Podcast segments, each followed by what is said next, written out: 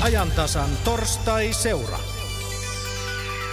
Tämän viikon torstai-seura kysyy, miksi Suomi on täynnä turhaa englantia. Tiedättehän tyyliin kahvilan bakery, huoltoaseman pari Quick Shop, Deli. Ja talomies on vaikkapa sitten infrastructure specialist ja näin edelleen. Yläaikaisen Paavo Häikio haastattelee kohta tutkija Lari Kotilaista, häntä, joka pitää Suomen suojelua blogia on laatinut muun muassa ohjeet siitä, miten kieltä tulee vaalia. Ja mainittako, että Facebookiin on perustettu ryhmä nimeltä Turhaa Englantia. Sinne kerätään havainnollistavia esimerkkejä tilanteista, joissa Suomellakin olisi pärjätty. Jäseniä on tullut jo yli 80 ja aika paljon viestejäkin ja ryhmä, näin luulen, suosiosta päätellen ainakin, jatkaa toimintansa myös tämän torstaiseuran jälkeen. Mukaan voi liittyä ilman mitään velvoitteita – ja Yle Helsingin porukat sitä muuten ylläpitävät, mistä Paavo Häikkiökin on tänne studioon tullut. Toivotan tervetulleeksi studioon Paavon ja Larin lisäksi myös kielentutkija Janne Saarikivi. Tervetuloa. Kiitos. Olet kirjoittanut paljon suomen kielen asemasta, mutta ehkä enemmän kaikkien kielten tärkeydestä. Ja nyt kun torstaiseura aiheena on englannin kielen ylivalta, niin oletko sinä siitä huolestunut? Olen. Lyhyesti vastattu. Mikä sinä eniten huolestuttaa? kieli ei ole pelkkä kommunikaatioväline, vaan kieli on myöskin käsitteiden ja ajatusten esittämisen väline. Jos on yksi kieli vain käytössä maailmassa, niin sitten on käytössä vain yhdet käsitteet. Sitten on käytössä vain yksi tapa ilmaista itseään ja puhua. Yhdet vitsit, yksi huumori, yhdenlainen valtarakenne, joka liittyy sen kielen nokkelaan ja sosiaalisesti pätevään käyttöön. Osittainhan näin kyllä on jo melkein käynyt, jos ajatellaan vaikkapa populaarikulttuuria, televisio-ohjelmia ja, ja tuota Facebookin kaltaisia ilmiöitä, niin aika pitkälle siellä kyllä englannilla mennään. No näinhän se on ja se aiheuttaa valtavaa epätasa-arvoa maailmassa, koska – Toisilla ihmisillä englanti on äidinkieli, toisilla ihmisillä se on hyvin opittu vieraskieli. Heillä on hyviä mahdollisuuksia oppia sitä, koska ollaan vaikka jossain maassa, missä on hyvä koulutusjärjestelmä ja paljon mahdollista seurata media, englanninkielistä mediaa, mutta sitten suurin osa maailmasta, maailmasta on kuitenkin vielä tämän englanninkielisen tota, tämmöisen inputin ulkopuolella aika pitkälti, että ö, suurin osa ihmisistä ei voi koskaan saavuttaa niin hyviä taitoja Englannissa – että he voisivat osallistua tällaiseen maailmankylän tapahtumiseen englanniksi. Se on valtava epätasa-arvon lähde ja se on myöskin, se on myöskin typeryyttä siinä mielessä, että rajoitetaan itse itseämme, ei ajatella monia ajatuksia, jotka voitaisiin ajatella jollain toisella kielellä. Ei sanota monia, ajatu, monia sanoja, monia sanontoja, monia ideoita, jotka vois versoa jonkun toisen kielisessä alustassa ikään kuin. Ja sitten emme siirrä lähetystä Ylen aikaisen studioon, koska se on tässä samassa talossa, niin sieltä sitten toimittaja kollega Paavo Häikiö tuli oman vieransa Lari Kotilaisen kanssa tänne. Tervetuloa teillekin. Kiitos. mä just tsekkasin tuosta turhaa englantia sivulta, että 116 jäsentä on tällä hetkellä, eli aika hyvin pompsahtanut tuosta 80 tämän aamun jälkeen.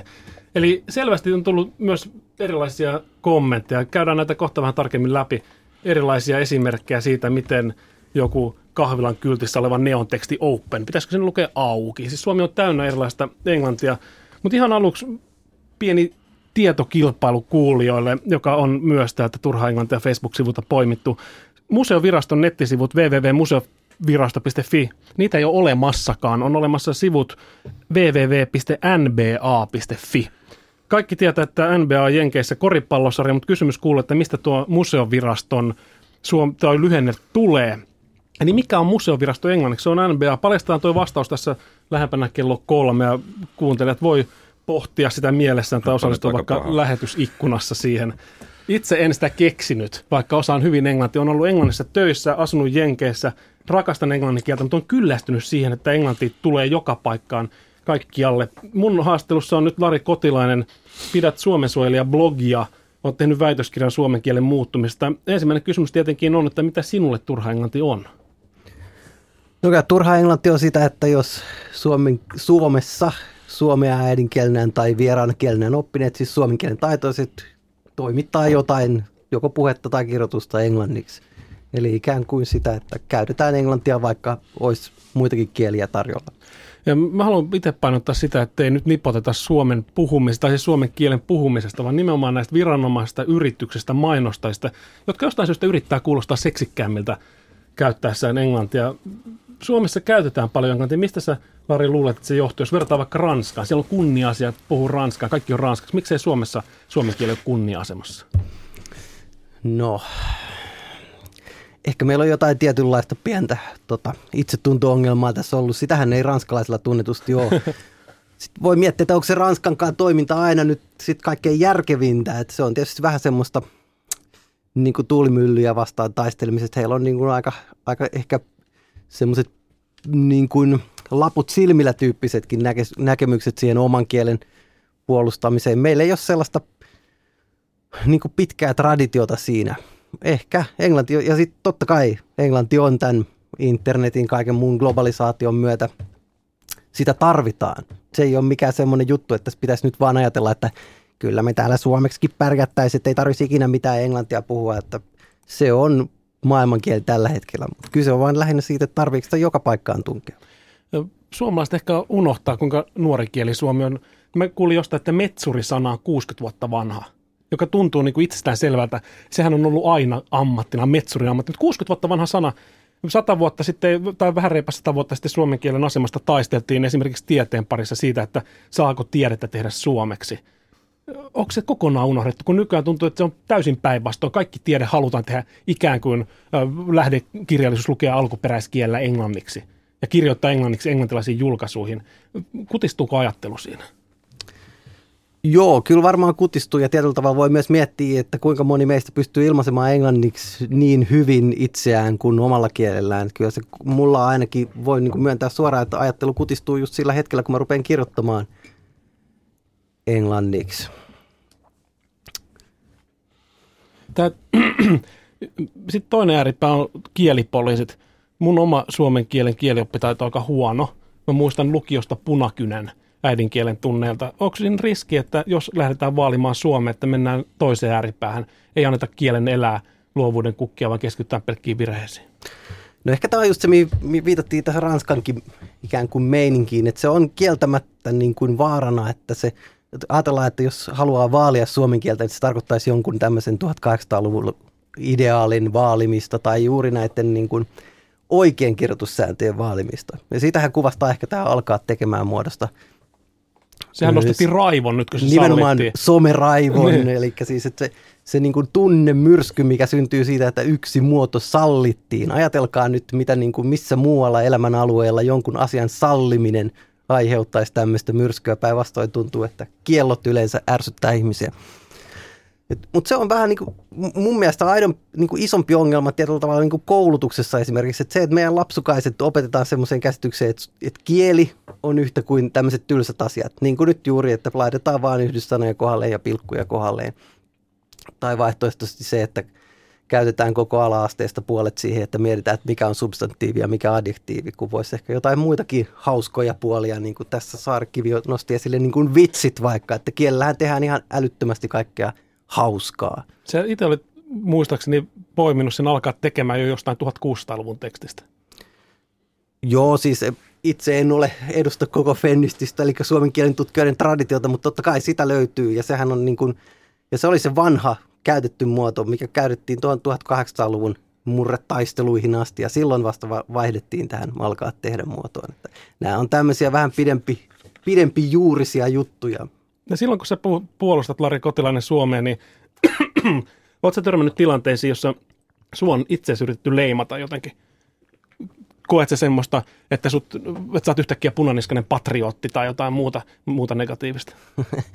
tota, joo, kyllä tietyllä tavalla. Mä huomaan, että mun blogin nimi on Suomen suojelija, niin siitä tietysti se on vetänyt mukanaan muutaman sellaisen – juuri äsken kuvailemasi henkilöön, jotka on sitten hieman pettyneitä siihen niin kuin tapaan, jolla mä oon puhunut vaikka ruotsin kielen asemasta tai, tai lainasanoista, joihin mä en niin kuin automaattisesti suhtaudu sillä tavalla juuri punaniskaisesti. Joo, kyllä voi sanoa. Tässä on, tässä on riskinsä tässä toiminnassa. Siitä, tällä tavallaan suomen kielen vaalimisella on semmoinen hieman epämääräinen maine, sanotaan Mutta näin. sanoudutaan me irti tämmöistä raivosuomalaisesta toiminnasta. Ollaan iloisia kielen kanssa englanniksi, suomeksi tai vaikka pakkoruotsiksi. Sä oot omalla blogissa, omassa blogissa pyytänyt, että ihmiset pitäisi kuitenkin enemmän meteliä suomen kielen puolesta. Mistä pitäisi eniten huutaa? No kyllä tämä englanti on mun mielestä ihan hyvä. Saa sitä, mun, mun puolesta saa huutaa vaikka niistä yhdyssanoista. Ei se ole niin äh, ikään kuin vaarallista. Musta voi vetää vähän huumoria. Facebookissa on paljon kaiken näköisiä huumorisivustoja siitä, vaikka yhdyssana on yhdyssana, missä on etitty näitä virheitä. Mutta tietysti laajemmat kysymykset on ne, mitkä tulee ratkaisemaan suomen kielen kohtalon. Eli tämmöiset koulutukseen liittyvät asiat. Sitten nämä suomen kielen käyttömahdollisuudet, mihin liittyy tämä englanti hirveän isossa osassa. Se ei vielä nyt ehkä niihin mainoksiin kuole, mutta sitten kun ruvetaan miettimään näitä yliopistoja ja ylempää niin kuin tavallaan politiikkaa, kansa, tätä, tätä niin kuin yritystoimintaa ja niin edespäin, niin sitten ollaan jo vähän niin kuin riskirajoilla ehkä. Eli maisteritason opiskelijat eivät pääse ajattelunsa terävintä huippua käyttämään, jos se käytetään ulkomaan kielellä.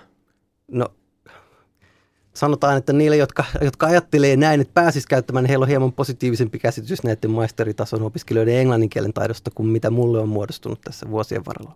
Tuossa Facebookin turha englantiryhmässä on tosiaan reipas sata tyyppiä, paljon kymmeniä suorasta esimerkkejä tilanteista, jossa englantia käytetään Suomessa turhaan. Mä poimin nyt muutamia ja toivon sulta Lari Kotilainen kommentteja.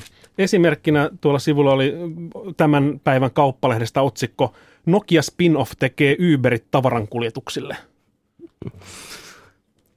Joo. Tietyllä tavalla se on niin kuin ajatu, ajatuksen laiskuutta, että ei jaksta miettiä, mitä nämä spin-offit ja startupit on. Kenen vastuulla pitäisi näiden sanojen suomentaminen olla? Koska tuntuu, että netissä forwardoidaan, deletoidaan, kaikki on englanninkielen lainasanoja. Kieli muuttuu niin nopeasti, että Suomi ei pysy mukana. Niin kyllä se mun mielestä meidän puhujien vastuulla, koska ei tässä niin kuin nykyinen maailma on sellainen, että ei täällä mikään kielitoimisto voi ikään kuin syöttää meille mitään oikeita muotoja. Tietysti voi ajatella, että voisiko media ehkä käyttää vähän aikaa siihen, eli lehdissä ja televisiossa ja vaikka, vaikka teillä täällä toimituksessa siihen, että ei puhuisi niistä startupeista, niin ihan noin vaan sävy vaan keksisi jonkun nimen. Tähän on kaiken maailman hauskoja sanakilpailuja koululaisille järjestetty näistä handsfreeista sun muusta ja siis ikään kuin vaihtoehdoista ei ole pulaa näistä hyvistä ehdokkaista. Mikä se voitti, joku vapuri sen tota. Siellä oli kaikkia tassuapuja sun muita ehdotuksina, mutta kyllä se on vaan se, että ne ei ole lähtenyt levimään liian vitsikkäitä tai jotain, mutta me ihmisethän sen päätämme, me suomen kielen puhujat. Helsingin vanhassa satamassa starttaa ensi viikolla työhyvinvointitapahtuma nimeltä Work Goes Happy. Mitä se kuulostaa? Aika häpiltä, joo. No aika hirveältä se tavallaan mun just tässä on se, että mikä mua se on ei, huono mua ei tavallaan niin kuin häiritse se, että ihmiset käyttää jotain googlettaa sanaa tai niin kuin startupitkin menee jo siinä, mutta jos saadaan joku tämmöinen niin kuin vähän niin kuin kökköenglannin niin kuin fraasi ja ajatellaan, että tämä on nyt jotenkin edustaa tätä meidän tapahtumaa niin- ja ihan oikeat viranomaiset tai jotkut tekemässä, niin onhan se nyt vähän sitten yksi vähän vanhempi esimerkki, mistä paljon lehdissä kirjoitettiin, pankkikorttien kanssa joutuu pohtimaan vieläkin osaporukka, mikä on kredit ja mikä on debit. Siellä oli hauska suomennosehdotus, sitten ja nytten maksut. Miltä tämmöiset kuulostaisi? Kuulostaa ihan hyvältä. Näitä, jotenkin musta tuntuu, että hyviä vaihtoehtoja olisi melkein kaikelle, mutta ne ei nyt vaan ole juurtunut kielenkäyttöön. Siirrytään sitten vähän teemaa toisaalle, nimittäin yksi seikka, missä näkyy paljon turhaa englantia, on se, että kun Suomeen tulee ihminen, joka haluaisi oppia suomen kieltä, tiedän itse esimerkiksi oman opettajani Turun opiskeluajolta. Hän asui 20 vuotta Suomessa oppimatta suomea sen takia, että kaikki tykkäsi puhua tälle Britille englantia. Oletko samaa mieltä siitä, jos mä väitän, että kaikkien suomalaisten pitäisi ainakin yrittää puhua Suomessa asuvalle ulkomaalaiselle suomea? Siis ehdottomasti. Tämähän on, mä itse siis opetan aika paljon noita niin kuin S2, niin kuin meillä sanotaan, eli suomi vieraana kielenä opiskelijia yliopistossa, ja heillä on, se on ihan aito ongelma, yleinen ongelma tämä englannittaminen. Eli he harjoittelee mun tunneilla siellä suomea ja osaa sitä enemmän tai vähemmän, mutta sitten menee baariin tai kahvilaan ja kahvilan neitokainen ei suostu puhumaan heidän kanssaan suomea, vaan vaihtaa saman tien englanniksi. Se on ihan aito ongelma ja se on just, ratkaisu olisi juuri tämä. Ja itse asiassa tästä on mulla, kun mä oon asunut sekä Saksassa että Ruotsissa, niin aika hyviä esimerkkejä. Esimerkiksi Ruotsissa kertaakaan kukaan ei yrittänyt puhua mulle englantia. Kerran tarjottiin tulkkia, kun olin lääkärille joutunut, enkä pystynyt kunnolla selittämään, mikä tyttärellä oli vikana. Ja sekin olisi ollut ikään kuin tulkki Suomesta Ruotsiin. Ja sen mun mielestä huomaa, kun ulkomaalainen yrittää sanoa suomeksi, suomalainen kokee, että minä olen kohtelias ja vastaan englanniksi. Niin eikö se yritys silloin, jos se yrittää suomeksi, niin puhuu hitaasti suomea, vääntää vähän rautalanka suomea. Ja sitten auttaa ymmärtää englannin täytesanoilla, jos on pakko. Näin on, juuri juur tällä tavalla. Ja sehän, se ei ole kohteliaisuutta, vaikka sitä voi itse kuvitella. Se on oikeastaan pikemminkin itsekyyttä. Niin tähän loppuun vielä, ennen kuin paristetaan mikä on nba.fi suomeksi, niin, tai itse asiassa englanniksi, niin pari positiivista esimerkkiä. Posti vaihtoi nimensä takaisin Itellasta postiksi. Tuli tutkimus, joka mukaan saman tien ihmiset muistaa sen paremmin.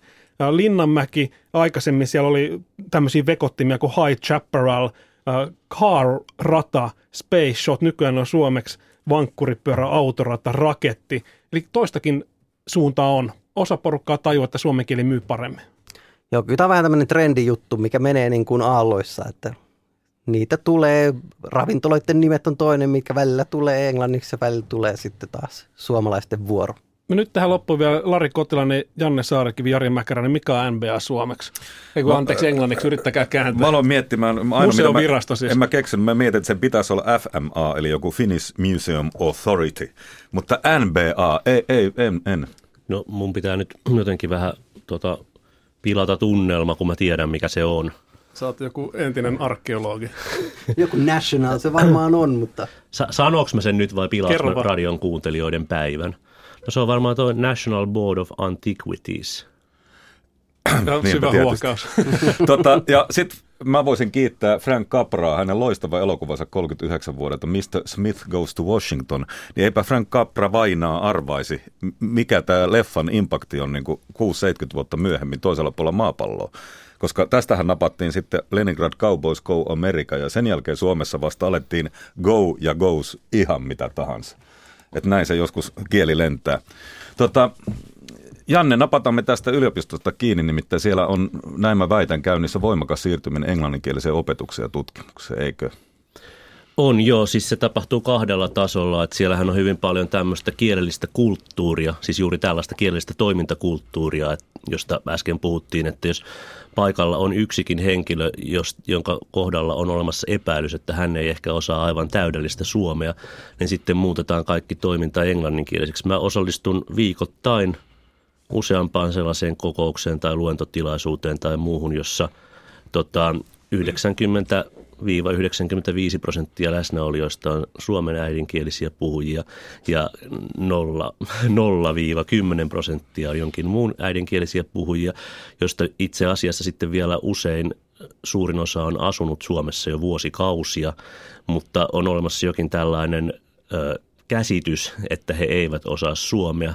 Itse tiedän myös, että se käsitys on usein aivan väärä ja tiedän, että nämä ihmiset osaavat suomea, vähintäänkin ymmärtävät sitä – mutta että käytännössä ollaan sitten, tehdään kaikki englanniksi. Kaikki suomalaiset puhuvat toisilleen englantia ja tällä tavalla sitten latistetaan se koko tilanne. Latistetaan se siihen mahdollisesti liittyvä huumori, latistetaan siinä paljon luovuutta mun mielestä myöskin, paljon assosiaatioita, paljon hauskanpitoa. Sosiaaliset suhteet muutetaan ihan toisenlaiseksi sillä englannin kielen käytöllä. Tämä on yksi asia. Ja toinen asia, on sitten se, että yliopistossa on hyvin paljon tällaista ihan ohjattua englannin kielen käyttöä. Esimerkiksi yliopiston brändiin kuuluu nykyisin tällainen asia, että siellä on tällainen Helsinki Think Company-niminen tota, asia. Se on ihan yhtä naurettava nimi kuin Itella tai tota, mikä se oli, Family Goes Happy, ei kun mikä se... Work Goes Happy. work Goes Happy, niin.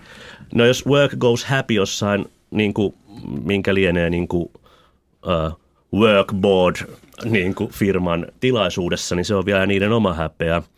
Mutta meillä Helsingin yliopistossahan on siten, että yliopistossa on aikoinaan käyty hyvin pitkät kieliriidat siitä, että käytetäänkö opetuskielenä ruotsia ja suomea. Ja sitten on lakiinkin kirjattu ja hyvin tarkkaan määritelty se, että mitä kieltä, millä kielellä siellä pitää opettaa ja millä kielellä siellä pitää, mitä, mitä kieliä siellä pitää käyttää. Ja on sitten määritelty, että mitkä professuurit opettaa suomeksi ja mitkä professuurit opettaa englanniksi kauheiden riitojen jälkeen.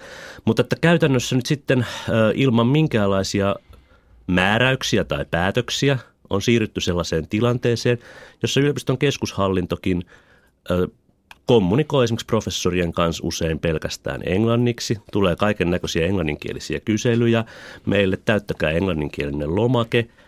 Ihan hyvin on varmasti siellä keskushallinnossakin tiedossa, että 95 prosenttia opetus- ja tutkimushenkilökunnasta osaa erinomaisesti suomea, mutta ei ole sen verran viitseliäisyyttä, että tehtäisiin niitä kysymyksiä suomeksi. Ikään kuin palvellaan sitä mukamaksi sitä 5 prosenttia sitten, jotka ei osaa suomea – ja, ja samalla elätellään jotain tämmöistä kummallista kuvaa kansainvälisyydestä tai kansainvälistymisestä. Mutta käytännössä se on pikemminkin juuri niin kuin Lari mun mielestä äsken hyvin sanoi, että se ei ole oikeastaan, siinä on sellainen ajatus, että palvellaan, mutta se ei ole oikeastaan palvelua, että se on tällaista itsekkyyttä ja isolaatiota ja eristämistä, että niin kuin tehdään tällainen ulkomaalaisten oma laari, jossa – ulkomaalaisia paapotaan sen sijaan, että heidät otettaisiin mukaan, että yritettäisiin luoda tämmöistä yhteisöllisyyttä niillä niin kuin pelimerkillä, jotka meillä on aikaisemmin ollut käytössä. Ja sitten tosiaan vielä tämä brändääminen. Helsinki Think Company, se pitää Think Now-tapahtumia ja Think Next-messuja. En pysty edes sanomaan, mitä niistä ajattelen. Ei se olisi tuota, radiossa kaunista. Ää, täytyy kysyä myös sitä, että, että kuulin, että jos sä julkaiset paljon saksan kielellä, vaikkapa tutkit Hegelia, niin on aika luonnollista, että varmaan julkaiset saksan kielellä, niin silloin sä oot kenties viranhaussa huonommassa asemassa kuin englanniksi tieteellisiä kirjoituksia julkaisseet. Koska nämäkin, jotka valitsevat, niin sitten helpommin ehkä ymmärtävät sitä englantia. Ja jotenkin englannista on tullut semmoinen, näinkö se menee, sillä on helpompi ehkä saada myös julkaistua Siis mä itse tota, puhun paljon just muilla kielillä julkaisemisen puolesta, koska ja ajattelen siis nimenomaan en pelkästään suomea, vaan ajattelen kaikkia muita niitä kieliä, joilla on tämmöinen pitkä tieteen traditio. Olen itse julkaissut jonkin verran muun muassa saksaksi, enemmän venäjäksi kylläkin näillä kahdella kielellä. Ja ajattelen, että, että tota, se, että julkaistaan saksaksi ja venäjäksi esimerkiksi, niin se on sellaisen niin kuin angloamerikkalaisesta tieteen harjoittamisesta poikkeavan tieteellisen tradition ylläpitämistä, jossa kysymykset, materiaalin käsittely, asioiden asioista keskustelemisen historia jäsentyy kokonaan toisella tavalla kuin siinä angloamerikkalaisessa diskurssissa. Mulla on tavallaan siirrytty tämmöisen – tämmöisestä tieteellisestä monikulttuurisuudesta tämmöiseen tieteelliseen monokulttuuriin, jossa ainoastaan, tai jossa niin englanninkielisen tieteen ja tieteen välille yleensä on vedetty yhtäläisyysmerkit. Tämähän näkyy hirveän hyvin esimerkiksi näissä yliopistorankingeissa. Meillä kaikki yliopistot on päättäneet, että pitää olla huippuyliopisto, ties mistä syystä se on naurattava, typerä, vastenmielinen, yököttävä tavoite, mutta näin on päätetty. Ja tota, jos nyt sitten katsotaan, että mitkä yliopistot todellisuudessa on huippuyliopistoja, niin 20 maailman niin sanotusti mukamaksi parasta yliopistoa on pelkästään anglofonisia yliopistoja, eli englanninkielisiä yliopistoja. Paras ranskankielinen yliopisto lienee noin siellä 50, paras venäjänkielinen yliopisto noin siellä 100. No sehän ei tietenkään ole totta, nämä ranskankieliset ja espanjankieliset ja venäjänkieliset ja kiinankieliset yliopistot ovat paljon parempia kuin tämmöinen ranking antaa ymmärtää, mutta ne eivät näissä rankingeissa pääse nousemaan, koska niissä tehdään paljon tämmöistä julkaisemista, joka suuntautuu jollekin toiselle kielialueelle ja ne julkaisut eivät sitten ole näissä erilaisissa julkaisufoorumeissa ja tällaisissa kansainvälisissä sitaatioindekseissä samalla tavalla arvostettuja kuin englanninkieliset julkaisut. Mutta tässä on siis kysymys siitä, että ei, että ikään kuin samaistetaan tutkimuksellinen laatu ö, tiettyyn, tiettyyn tutkimukselliseen diskurssiin osallistumisen kanssa. Ö, eli luullaan laaduksi jotakin sellaista, mikä on todellisuudessa ö, tiedeyhteisön hierarkiaa. Laadukkaana pidetään sit, ei sitä, mikä on oikeasti kiinnostavaa ja laadukasta, vaan sitä, mikä on samanlaista kuin Yhdysvaltain itärannikon nimekkäissä yliopistoissa julkaistu. No se yliopistourahan oikeastaan alkaa koulusta. Pitäisikö meidän itse asiassa kouluissa kiel- kieliä opettaa enemmän? Kenties luopua kaikkien kielien pakollisuudesta, antaa lisää päätäntävaltaa kodeille? Niin, jos ajatellaan ihan teknisesti, että miten ihmiset vois oppia kieliä, niin meillä koulujärjestelmä on vähän kummallisesti järjestetty. Ei kyllä Suomessa pelkästään, vaan yleensä kaikissa maissa. Että kielten oppimistahan on tutkittu noin 150 vuotta ja ainakin 120 vuotta siitä on tiedetty, että että kielet, jotka ihminen oppii suurin piirtein 12-13 ikävuoteen mennessä, hän oppii hirveän hyvin ja oppii foneet, foneettisesti kutakuinkin täydellisesti peruskieliopilliset rakenteet hallitsemaan hyvin ja niin edelleen. Ja tämän jälkeen ihmisen kyky oppia kieli yleensä heikentyy aika nopeasti. No nyt meillä kuitenkin käytännössä kaikki koulujärjestelmät maailman maissa on rakennettu täsmälleen päinvastoin. Eli siinä vaiheessa, kun ihmisen kyky oppi kieli oikein hyvin – alkaa loppua, niin sitten lisätään kielen opettamista. Eli käytännössä koulujärjestelmät pitäisi varmaan rakentaa, jos haluttaisiin, että ihmiset oppii paljon kieliä käytännössä, niin sitten sillä lailla, että kielten opettaminen tapahtuisi ensisijaisesti lasten tarhassa, ala-asteella – ja niin edelleen. Ja nimenomaan niin, että se ei olisi kielen opettamista, siis ei rakenteiden opettamista, vaan ö, kielen oppimista ikään kuin osallistumisen ja esimerkin kautta. Ö, eli siten, että ö, se olisi tällaista kielikylpytoimintaa. Tämä olisi varmaan kaikkein paras keino oppia kieliä. Ja sitten varmasti voitaisiin myös ajatella niin, että käytettäisiin resurssina näitä erikielisiä ihmisiä, mitä meillä täällä jo asuu. Eli esimerkiksi Helsingissä kai nyt noin – onko 11 prosenttia on näitä, jotka ovat ilmoittaneet äidinkieleksi ei suomen ja ruotsin. Jos ruotsikin katsotaan sitten toiseksi kieleksi, niin on joku 17 prosenttia ihmisiä, joilla on äidinkielen jokin muu kuin suomi. Ja nämäkin lukemat ovat todennäköisesti liian alhaisia. Ää, niin me voitaisiin hyvinkin järjestää päivähoitoa ja alaluokkia juuri siten, että, että esimerkiksi tämmöisissä moni kulttuurisissa luokissa, niin ihmiset opettaisiin toisilleen toistensa kieliä. Ne tilanteet voitaisiin järjestää vähän toisella tavalla. Opettaja voitaisiin uudelleen kouluttaa siihen, että pystyttäisiin käyttämään resursseja niitä kieliä, joita nämä lapset jo osaa. Ollaanko me jotenkin menetetty peli tämä Englannin ylivallan kanssa? Mua vähän huolestuttaa se, että näiden ilmanalojen ja ajattelutapojen ikään kuin ystävänä, niin, niin jos Suomi tai Suomen sukuiset kielet näiltä leveyspiireiltä häviää, niin silloinhan niin kuin häviää varmaan, niin kuin aikaisemmin itse asiassa kaikki on vähän puhunut, että siinä häviää ajattelua ja kaikkea muuta. Niin, siis siinä on semmoinen vaarallinen harhaluulo näissä kieliasioissa aina taustalla, että kieli on pelkkää kommunikaatiota varten ja että mikä tahansa asia voidaan sanoa millä tahansa kielellä. Näinhän se ei ole. Että se ei ole pelkkä kommunikaatio, vaan se on myöskin ö, merkitys, ilmaus, käsittely käsitteet, kaikki nämä liittyvät siihen kieleen siten, että sä et voi erottaa niitä siitä kielestä. Et jos mä sanon sulle nyt vaikka, että asialliset hommat hoidetaan, mutta muuten ollaan niin kuin ellun kanat, niin miten sä ton käännät englanniksi? Ja miten sä sen käännät ruotsiksi? Et, et mitenkään. Koska se on ihan ymmärrettävä ilmaus, mutta se perustuu siihen, että sä tunnet hieman tätä – suomen kielen käytön historiaa, tapaa, millä suomalaisessa kieliyhteisössä reagoidaan erilaisiin asioihin. Tunnet ehkä suomalaisen kirjallisuuden historiasta sen verran, että tiedät, että se on sitaatti tuntemattomasta sotilaasta ja niin edelleen ja niin edelleen. Ja englanninkielessä on varmaan monia asioita, mitä voi sanoa vähän samassa hengessä, mutta ne on kuitenkin eri asioita. Niissä ei mainita ellun kanaa, ne ei viittaa mihinkään tämmöiseen kollektiiviromaaniin sodasta ja niin edelleen. Toisin sanoen merkitys on ihan eri heti. Ja, ja pitäisi päästä niin kuin siitä typerästä ja vaarallisesta ajatuksesta, että kieli on vain kommunikaatioväline ja siirtyä pikkasen sen ajatuksen suuntaan, että kommunikaatiokin on kuitenkin aina kulttuuria, että se on tietoisuuden luomista, se on käsitejärjestelmällä operoimista, se on käsitejärjestelmän hiljattaista muuttumista, tällaista kulttuurista osallistumista. Ja tuosta, että onko peli menetetty, no eihän se nyt ole vielä menetetty suomen kielen osalta.